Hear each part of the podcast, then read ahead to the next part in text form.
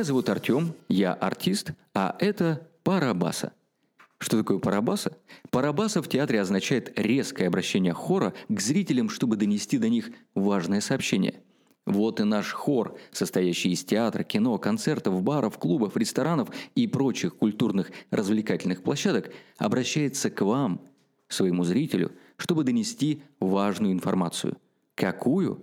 Апокалипсис индустрии культуры и развлечения 2020. Добро пожаловать!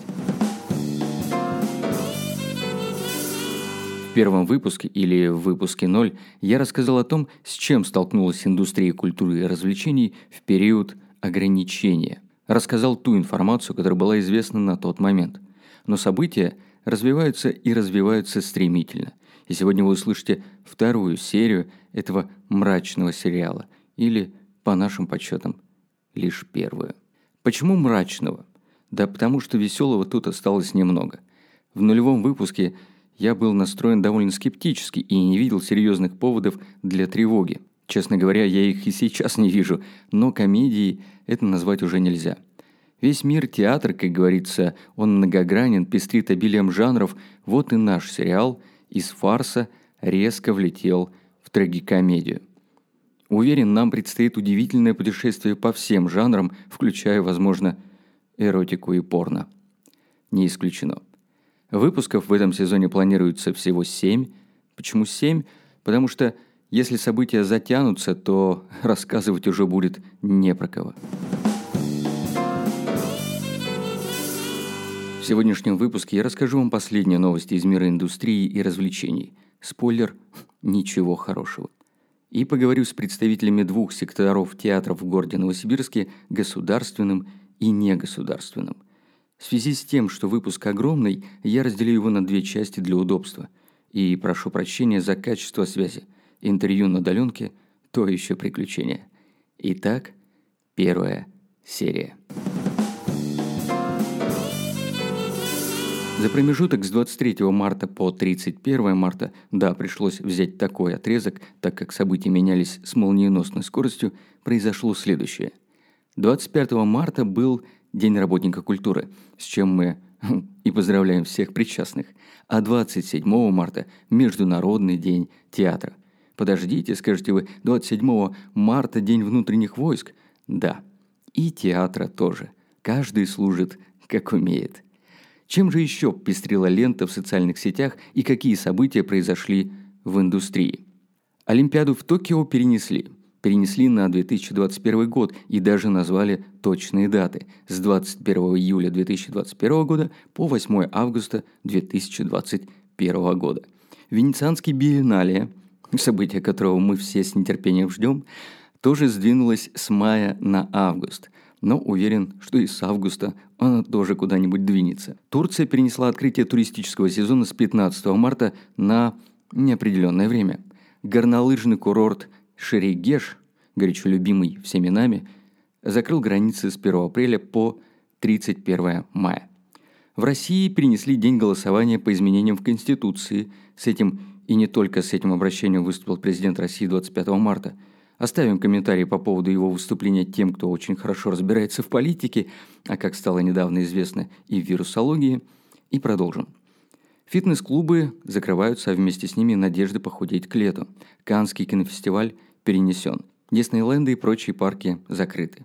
Те, кто проклинал Дисней за их маниакальную тягу к монополизированию рынка, могут ликовать. Дисней терпит крушение по всем фронтам. Музеи, библиотеки и выставки закрыты на амбарный замок. НХЛ и НБА приостановили сезоны, Лига чемпионов и Лига Европы на паузе, баскетбольная и хоккейная лига в России вообще закончили сезоны досрочно. Когда такое было, чтобы у игроков игры заканчивались досрочно. Только в детстве видим, когда мама звала поесть и забирала мячик. Гран-при Китая Формула-1 перенесено и, возможно, будет отменено. Международные премьеры кинорынка тоже перенесли или решили показать онлайн. Про кинорынок отдельная песня, ее мы вам пропоем, а точнее, наверное, провоем в следующей серии, которой мы посвятим именно этой сфере. Гостиничный бизнес, который находится сегодня в полном игноре, пошел на последние попытки привлечь клиентов. Он предлагает номера, в которых можно провести карантин. Авиакомпания «Победа» прекратила все свои рейсы с 1 апреля по 1 июня. Но есть и позитивные моменты. Да, их немного, точнее один, но он есть. С 1 апреля в России открывается весенний призыв. Некоторые экономисты уже пытаются прикинуть прогнозы по потерям для государства и предпринимателей. РБК, к примеру, составила вот такой список. Сколько теряет столичный бизнес за день простоя. Тут приведены цифры для Москвы, но, я думаю, они актуальны и для регионов. Фитнес-клуб с бассейном средней ценовой категории теряет в день до 300 тысяч рублей, цветочный магазин до 45 тысяч рублей, кофейня в центре или салон красоты до 100 тысяч рублей. Несыгранный спектакль в театре обходится более 1 миллиона рублей. Выставка теряет до 6 миллионов рублей в день. Третьяковская галерея, к примеру, теряет за неделю около 19 миллионов рублей. Правительство составило список отраслей экономики, наиболее пострадавших от пандемии в России. Именно этим отраслям правительство будет оказывать первоочередную поддержку. Итак, Семь кругов ада заняли следующие отрасли.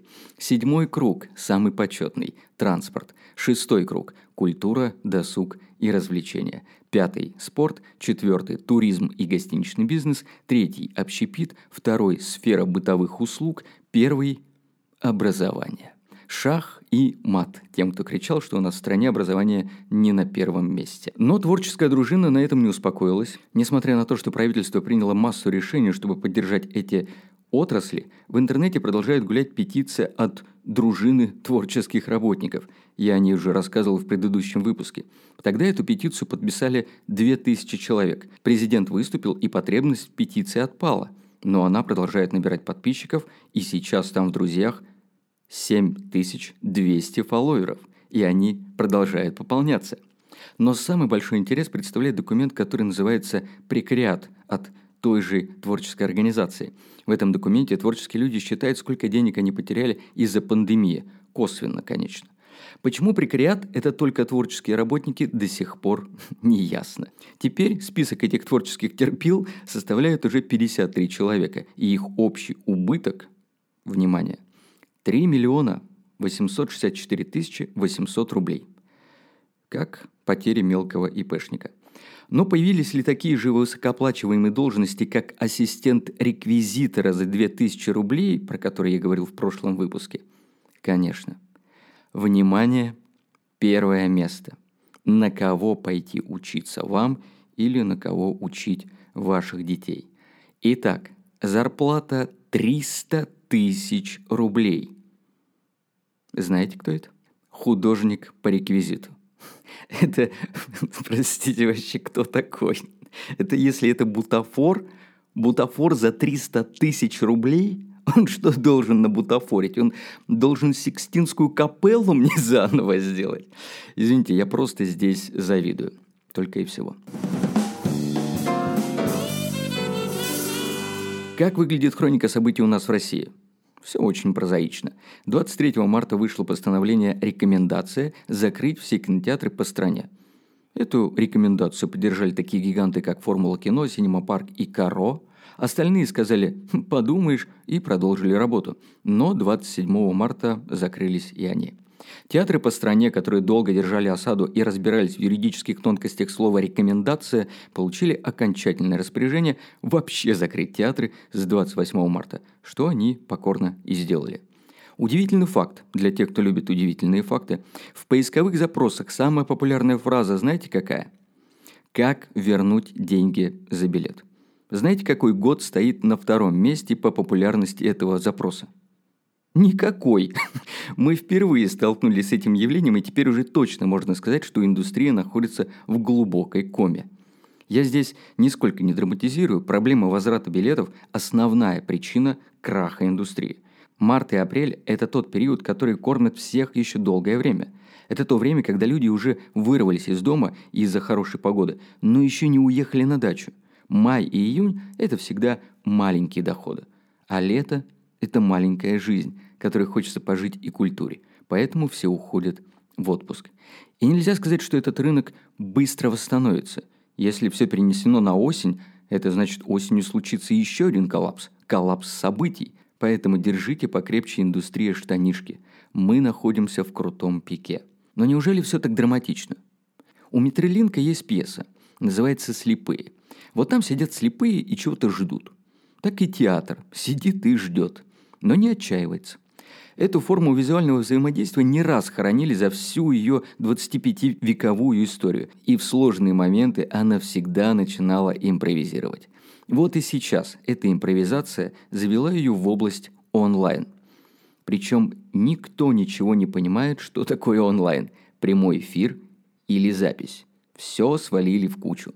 Журнал «Театрал» провел у себя в сетях опрос «Что вы смотрите онлайн?» в надежде на то, что театралы выберут театр. Но театралы выбрали кино и сериалы 50%, и лишь 20% выбрали театр. Таким образом, появилось три игрока на этом онлайн-батле. Первый игрок – крупные площадки, у которых уже был настроен канал продвижения и трансляции. Это, к примеру, Петербургская филармония, которая ежедневно выкладывает в прямой эфир концерты на своей странице в ВК. Ну, или же крупные оперные театры, которым позволяют бюджеты и совесть сделать онлайн-трансляцию спектакля. Второй игрок Средние площадки, которые уже посчитали, сколько будет стоить онлайн-трансляция, решили лучше эти деньги потратить на зарплату своему штату. Они долго не импровизировали, проинформировали своих зрителей о том, что у них давным-давно на сайте, на пыльных страницах или еще где-то есть видео спектаклей. Смотрите, наслаждайтесь. Ну и третий игрок. Ни онлайн, ни записей, ни перспектив. Но это тоже не решило проблему. Почему? Во-первых, сами режиссеры начали выступать с инициативой запретить театр онлайн, апеллируя это тем, что на экран не поступает живой энергии от актера. Этих режиссеров не поймешь, ну и бог с ними. Далее добавились защитники авторского права, которые начали писать письма о запрете показа спектаклей без выплаты гонорара автору. Почему вдруг Шекспиру понадобились авторские права, неизвестно. Ну и третье – донаты – Оказалось, что государственным театрам не так-то просто собирать пожертвования, так как они попадают под определенную форму отчетности, и проще ничего не собирать, чем потом очень долго отчитываться, да еще и платить с этого налог. Кажется, что театрам перекрыли кислород по всем фронтам. Так это или нет, мы сейчас узнаем. Друзья, чем живет государственный театр, когда перекрыли кислород? Что делает, чтобы не потерять своего зрителя и окончательно не уйти в забвение? Это мы узнаем непосредственно из первых уст, хоть и удаленно, у директора такого государственного театра, э, и у меня сейчас на связи, Юлия Чурилова, директор молодежного театра, Первый театр Новосибирск. Здравствуй, Юля, уже слышу, что ты немножко приболела. Э, все нормально, не вирус? Да, здравствуй, Артем. А, я пребываю в некоторой неизвестности. Я, конечно, думаю, что это обыкновенный ОРВИ, но по-честному сижу на карантине в ожидании результатов анализа и вот этого срока. Ну, здоровья тебе, не болей и поскорее выздоравливай. Юля, а, мы тут обсуждаем государственный театр, что э, он делает, когда ничего нельзя делать. В общем, а, давай по порядку. Просто расскажи, с чего все началось, а, когда ты все узнала и какие первые были действия для того, чтобы ну, понять вообще, что происходит. Ну, Скажу, что Государственный театр, по крайней мере наш, точно так же пребывает в неизвестности, как долго мы пробудем в этом состоянии, насколько оно будет ужесточаться, насколько ситуация на самом деле с распространением инфекции э, быстро дойдет до регионов и для, до нашего Новосибирска какие-то особенные указания, секретные бумаги там, и так далее нам, государственным театрам, не присылают, так же, как и, думаю, э, людям, работающим в частном коммерческом бизнесе. Скажи, пожалуйста, когда все началось? Сначала, я так понимаю, театрам э, запретили показывать спектакли, да? А, ну смотри, сначала, я, наверное, это... Я еще в отпуске была в марте. Мне кажется, это еще в феврале стали приходить рекомендательные письма с рекомендацией усилить санобработку, ну то есть традиционные вещи, проветривание, э, клининг, э, ну вот, вот такие самые традиционные общие рекомендации. Угу. без э, масок, санитайзеров и каких-то таких вещей. А дальше, собственно, когда это с 23 марта мы прекратили свою работу, соответственно, очень-очень близко к этому моменту, по-моему, 19 или 18 марта мы получили э, приказ, насколько я помню, по Новосибирской области, да, приостановить, э, с рекомендацией приостановить работу фестивалей, конкурсов, культурно-массовых э, мероприятий с 23 марта по 10 угу. апреля. Угу. И, собственно, ну, я не могу сказать, что приказ был э, жестко и внятно сформулирован. Я пообщалась со многими нашими коллегами, собственно, что они думают, как они трактуют этот приказ, что собираются делать. Угу. Дальше, э, так как я на больничном на своем карантине, меня там не было, но коллеги собирались у вице-губернатора. После, и после этого совещания тоже мнения разделились. Все по-разному трактовали этот указ. Но здесь уже э, ждали более четкого пообещали, что выйдет более четкий приказ э, губернатора, который не оставляет вариантов трактовки, и что действительно все учреждения, по крайней мере, государственные, должны закрыться с 23 по 10, что и произошло. И, ну и, собственно, с разной ну, такой в разной несколько последовательности. Кто-то в выходные уже об этом заявил, кто-то придержал информацию до понедельника, 23 марта. Угу. Мы все опубликовали информацию об отменах или переносах. Скажи, пожалуйста, а... ну, все, все государственные театры. Угу. Скажи, пожалуйста, угу. переносы, отмены, э, сколько у вас было отменено и сколько перенесено спектаклей, если это не тайна там? Это не тайна. Я думаю, что все это можно легко отследить на нашем сайте. А, мы не играем спектакли каждый день, так как кочуем по разным площадкам. Но у нас был довольно удачная по репертуару сложился довольно удачная вот эта вот первая декада апреля как раз. У нас предполагалось несколько показов на на сцене «Красного факела». Uh-huh. Uh, у нас пок- предполагался показ в камерном зале филармонии. Uh-huh. Я думаю, что около 10 спектаклей мы отменили или или перенесли. Потом у нас еще был Дом ученых. В общем, много-много всего. Это довольно сложные юридические схемы. В смысле, они по-разному устроены. Где-то это наши прямые продажи, где-то это продажи наших партнеров, например, в Академгородке. Ну вот про Соответственно, про... здесь сложно про продажи... не запутать зрителя, куда ему что возвращать. А, возвратов немного. Угу. Чему я рада, пока мы вот не то, что мы побежали срочно в банк снимать деньги и сели, не знаю, в кассе, которой у нас нет, э, чтобы пошел поток большой. Нет, это пока небольшие цифры, мы сообщаем всем, стараемся тоже сами делать рассылку и обзванивать о переносах. Это переносы на май. На самом деле мы тоже не, не уверены, конечно, абсолютно, насколько э, эффективно переносить сейчас спектакли на май. Что будет с маем, мы не знаем. Конечно, ну, мы предполагаем, так же, как и все, наверное, что история вот с этой остановкой продлится до конца апреля. То есть есть предположение, что театры не будут, не будут работать, вести свою деятельность до конца апреля? Это предположение, но как бы мое личное, я mm-hmm. не готова ссылаться на какие-то источники даже, собственно, их нет. Mm-hmm. Ну, я думаю, что потому как развивается событие, да, и мы видим, что а, инфекция только, только приходит в регионы. Mm-hmm. Ну да, да. В Моск... А в Москве карантин ужесточается. Ну, мы не знаем, как Скажи, будет, Юль, пожалуйста, обстановка будет. А скажи, пожалуйста, а как у нас э, с гастрольной деятельностью? Планировались ли у вас какие-то гастроли? Если планировались, какие? Что было отменено, может mm-hmm. быть, перенесено? Mm-hmm. А, да, у нас были, и это довольно удачная, слава богу, история. Я знаю, конечно, множество отмен и потерь, в том числе финансовых у коллег, но мы довольно удачно проскочили. Прямо мы запрыгнули в последний паровоз, отыграв на Золотой Маске в Москве вот в середине марта. Угу. И, собственно, через день после нас московские театры закрылись. И дальше буквально вот только мы прилетели в Новосибирск, у нас был, был запланирован показ в середине дня апреля на фестивале «Орликин» в Питере. Угу. И мы должны были вот-вот уже приобрести билеты и отправить декорации, но еще буквально там, не знаю, договор чуть-чуть не подписали. Угу. И фестиваль даже не отменился, а перенесся на сентябрь. То есть, ну, наш театр в этом конкретном случае потерь не понес принципиальных. Конечно, организаторы уже какие-то предоплаты были сделаны. Я думаю, что расходы все равно произошли. Но вот эта ситуация отмены за, больше, чем за месяц, угу. она все-таки гораздо благополучнее, ну не для каждого проекта гастрольного, но в нашем случае оказалась довольно благополучной, чем если бы мы ждали еще две недели, тогда потери, безусловно, безусловно были бы больше. Юля, э, еще один вопрос. Ну, да, я да. сама потеряла несколько приглашений в Европу, вот, например. Ну, это тоже фестивали. весомо. Да, да, да, да. Вот я должна была в конце марта лететь в Париж на фестиваль «Фокус», куда меня пригласили. Юля, это как минимум обидно. А, как кураторы.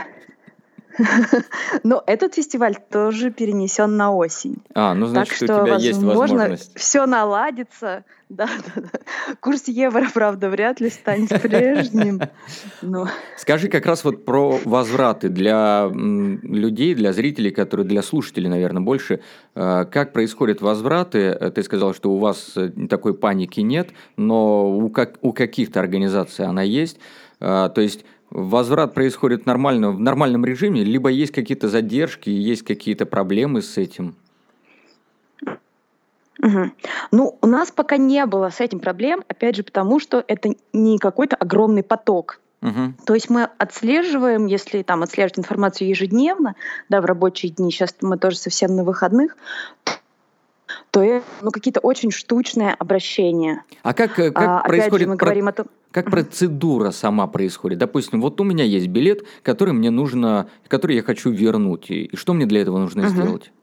А, это, это зависит от того, как приобретался билет. Как ты знаешь, да, есть несколько каналов продаж у каждого, по крайней мере, государственного театра. Это угу. собственная касса, это распространители и это онлайн онлайн-продажи, которые, опять же, э, почти каждый театр пользуется несколькими операторами. Ну вот я взял... Соответственно, у... если была да. у бабушки. Да, допустим, распространитель. Распространитель. А, здесь, здесь два варианта, что удобнее на самом деле для пользователя. Или обратиться в театр, просто позвонив по указанным телефонам, касса, билетный стол и и так далее, и договорить, ну, придет, ну придется встретиться в офлайне здесь. Uh-huh. Здесь нет возможности совершить какой-то бесконтактный возврат, скажем так. Так. А, второй вариант, более безопасный, наверное, всем удобный. Если вы приобретали билет онлайн, uh-huh. он возвращ... возвращается через того же, тем же оператором, который, которого вы приобрели. А вот этот вопрос интересует всех. Как, как скоро деньги мне вернутся на счет? Ну, вот наши партнеры, э, онлайн-операторы, все гарантируют возврат в течение 30 дней. А, вот так вот, 30 дней. Угу. Ну, плюс удерж... да, удержание да. комиссии, да, там за онлайн-покупку через агрегатора? Да-да-да, вот эта комиссия, которая э, от оператора идет, да, она не возвращается пользователю, но все остальные средства, да. Угу. Юль, скажи, пожалуйста, сейчас театр на- находится, конечно, в таком катастрофическом положении, и в таких условиях сколько может просуществовать государственный театр? А, мне сложно загадывать, конечно, но я предполагаю, что и все театры здесь несколько в разном положении, но я думаю, похожим. Если мы почитаем интервью с коллегами больших московских театров, которые говорят о том, что зарплаты их сотрудников на 50 и более процентов строятся, а, состоят из доходной части, из денег от продаж билетов, Uh-huh. то мы, региональные театры, здесь, наверное, в немножко даже выигрышном положении, настолько на 50%, грубо говоря, зарплаты наших сотрудников не пострадают по крайней мере, какое-то время. А, потому что все-таки большая часть бюджета, вот той государственной субсидии, которая дается на э, существование какой-то культурной организации, институции, там, в Новосибирске uh-huh. или в другом городе, а большая часть ее, как правило, предназначена на заработные платы, и это самая застрахованная статья то есть, насколько я понимаю, учредитель, в нашем случае, например, Министерство культуры, э, ну, вряд ли имеет какие-то, не знаю, возможности прямо ее принципиально сократить. Естественно, я понимаю, что если финансирование, по крайней мере, этой статьи будет продолжаться в том объеме, в котором оно есть, и в котором оно запланировано до конца 2020 года, угу. то да, часть сотрудников потеряет какие-то надбавки. У нас тоже есть сотрудники, а, мотивация которых зависит от объема продаж и дохода. Ну, как бы, и это правильно, мне кажется. Конечно, они пострадают больше всего, но мы придумываем способы как-то их поддержать. Угу. Юль, ну, скажи... Ну, то есть, как да. бы принципиально, то есть вот то есть вот это вот две, э, чего все боятся государственные служащие, да, две трети оклада, что на самом деле позволяет трудовой кодекс, но мы не должны к этому прийти, даже если эта ситуация очень надолго задержится. Другой вопрос, а за что нам платить эти деньги, как бы себе и сотрудникам, если мы лишены возможности э, показывать спектакли и, возможно, через какое-то время лишимся возможности их создавать. На что сейчас вот я, например, очень надеюсь, что, по крайней мере, здесь мы не остановим остановим свою работу. Коллектив у нас небольшой, Труппа тоже совершенно небольшая, 12 человек. И я надеюсь, что по истечении вот этой недели мы, по крайней мере, э, сможем ну, творчески полноценно жить. Скажи, пожалуйста, а сейчас многие театры переходят там онлайн-трансляции, там какое-то вещание. Что вы предпринимаете, чтобы, как ты уже сказала, продолжить деятельность, чтобы было понятно, за что вам платить деньги? Да. Мы тоже выкладываем записи в сеть. Ну, мне кажется, довольно спорная идея с онлайн-трансляциями. А, не всем она подходит. Да и тем более Я нельзя думаю, уже в театре что... собираться, чтобы делать спектакль и онлайн ну, его нельзя... транслировать. Нельзя в Москве в театрах собираться, у нас нет такого ограничения. А, и вот плюс так. нельзя собираться там больше 50 50 человек. И вот эти 50 человек тоже, коллеги-москвичи все трактуют по-разному. Кто-то считает 50 человек это вместе со зрителями, а кто-то считает, что если нас на сцене 100, а если в зале меньше 50, значит мож, можно. Uh, ну, но тем не менее на нас эта норма пока не распространяется. И, uh, но мне кажется, онлайн-трансляция это, во-первых, отдельный, отдельный бизнес, отдельная профессия. Кто-то умеет это делать круто, круто, многокамерно, э, не знаю, с редактором, работающим онлайн, с прекрасным светом, звуком там, и так далее. Мы и, это все и с хорошими, наблюдать. С хорошими деньгами на это все. А, ну да, с хорошей финансовой поддержкой этого всего и с настроенным, опять же, каналом дистрибуции. Не просто у себя в, в ВКонтактике, да, а если это не знаю, совместный проект с Яндекс, э, ну mm-hmm. и так далее. Вариантов партнеров каких-то мощных можно насчитать там несколько. Какие у вас идеи? А, Может быть, есть какие-то идеи по поводу того, чтобы, что можно еще предложить зрителю, когда ничего нельзя предлагать?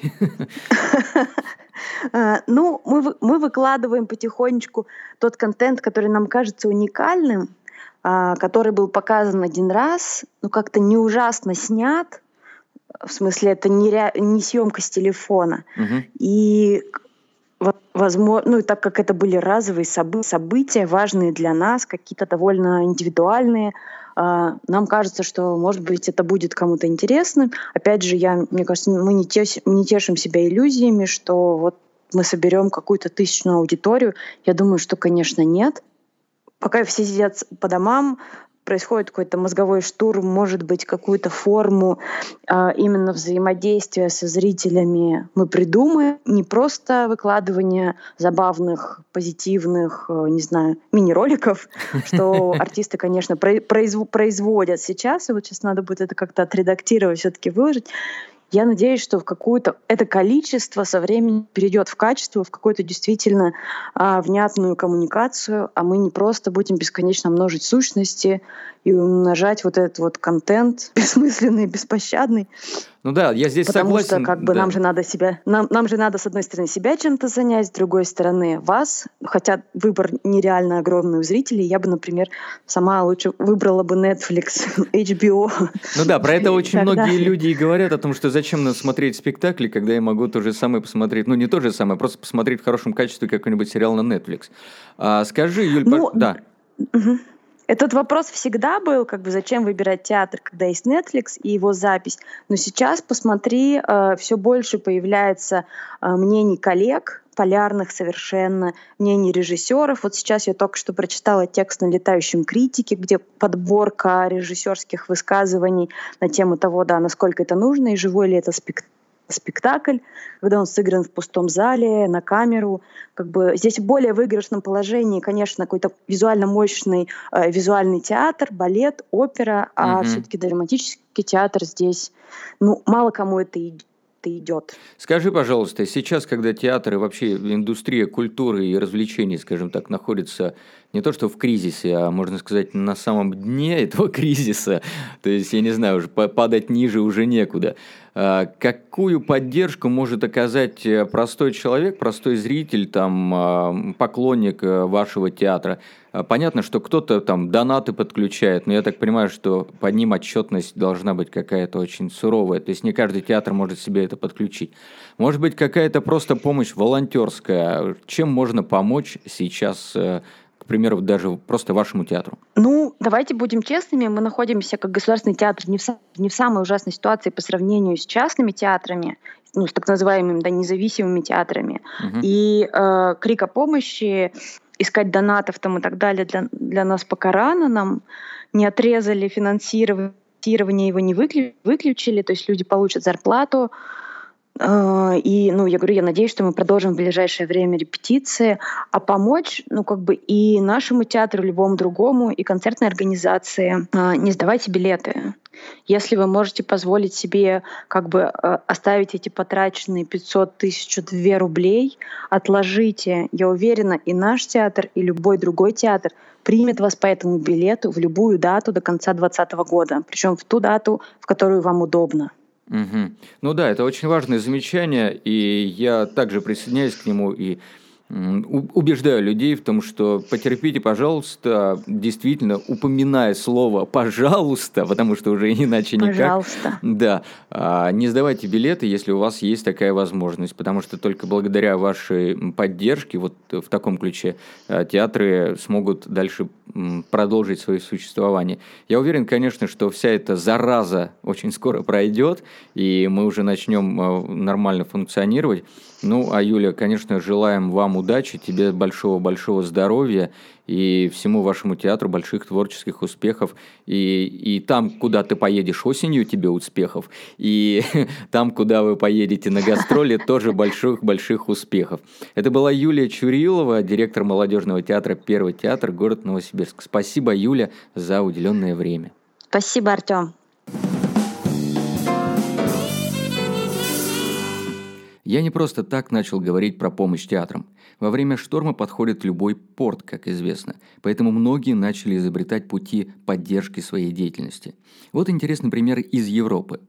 Не знаю, как он относится сюда, но это тоже, извините, сфера досуга и развлечения – Проститутки Нидерландов оказались в очень сложном финансовом положении в связи с пандемией и организовали краунфайдинговый проект для поддержки жриц любви, которые попали в наиболее неблагоприятные условия.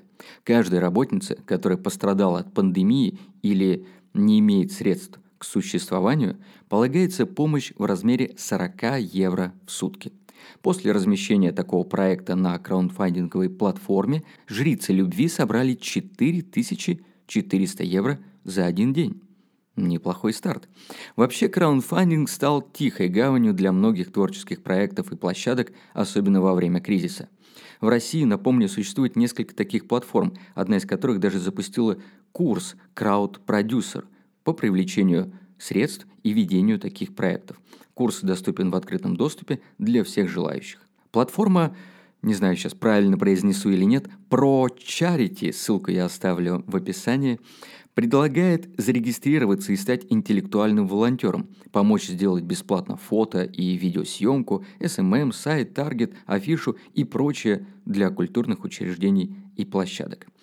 Агентство V Confession, а может быть просто 5 Confession, тут непонятно, предлагает поддержать работников искусства и культуры рублем и предлагает такую акцию «Передайте за проезд», где предлагает ежедневно перечислять в любимое культурное учреждение ту сумму, которую вы ежедневно тратите на проезд. По их мнению, это 300 рублей. По моему мнению, до хера. Но акция очень интересна. Ну и как уже сказала Юля, если хотите помочь культурным учреждениям, не сдавайте билеты. Информацию обо всех этих акциях и проектах я закреплю над постом с выпуском подкаста. Также будут ссылки на все онлайн-спектакли и театры. Не благодарите. Хотя нет, можете поблагодарить. Друзья, на этом заканчивается первая часть первой серии нашего подкаста.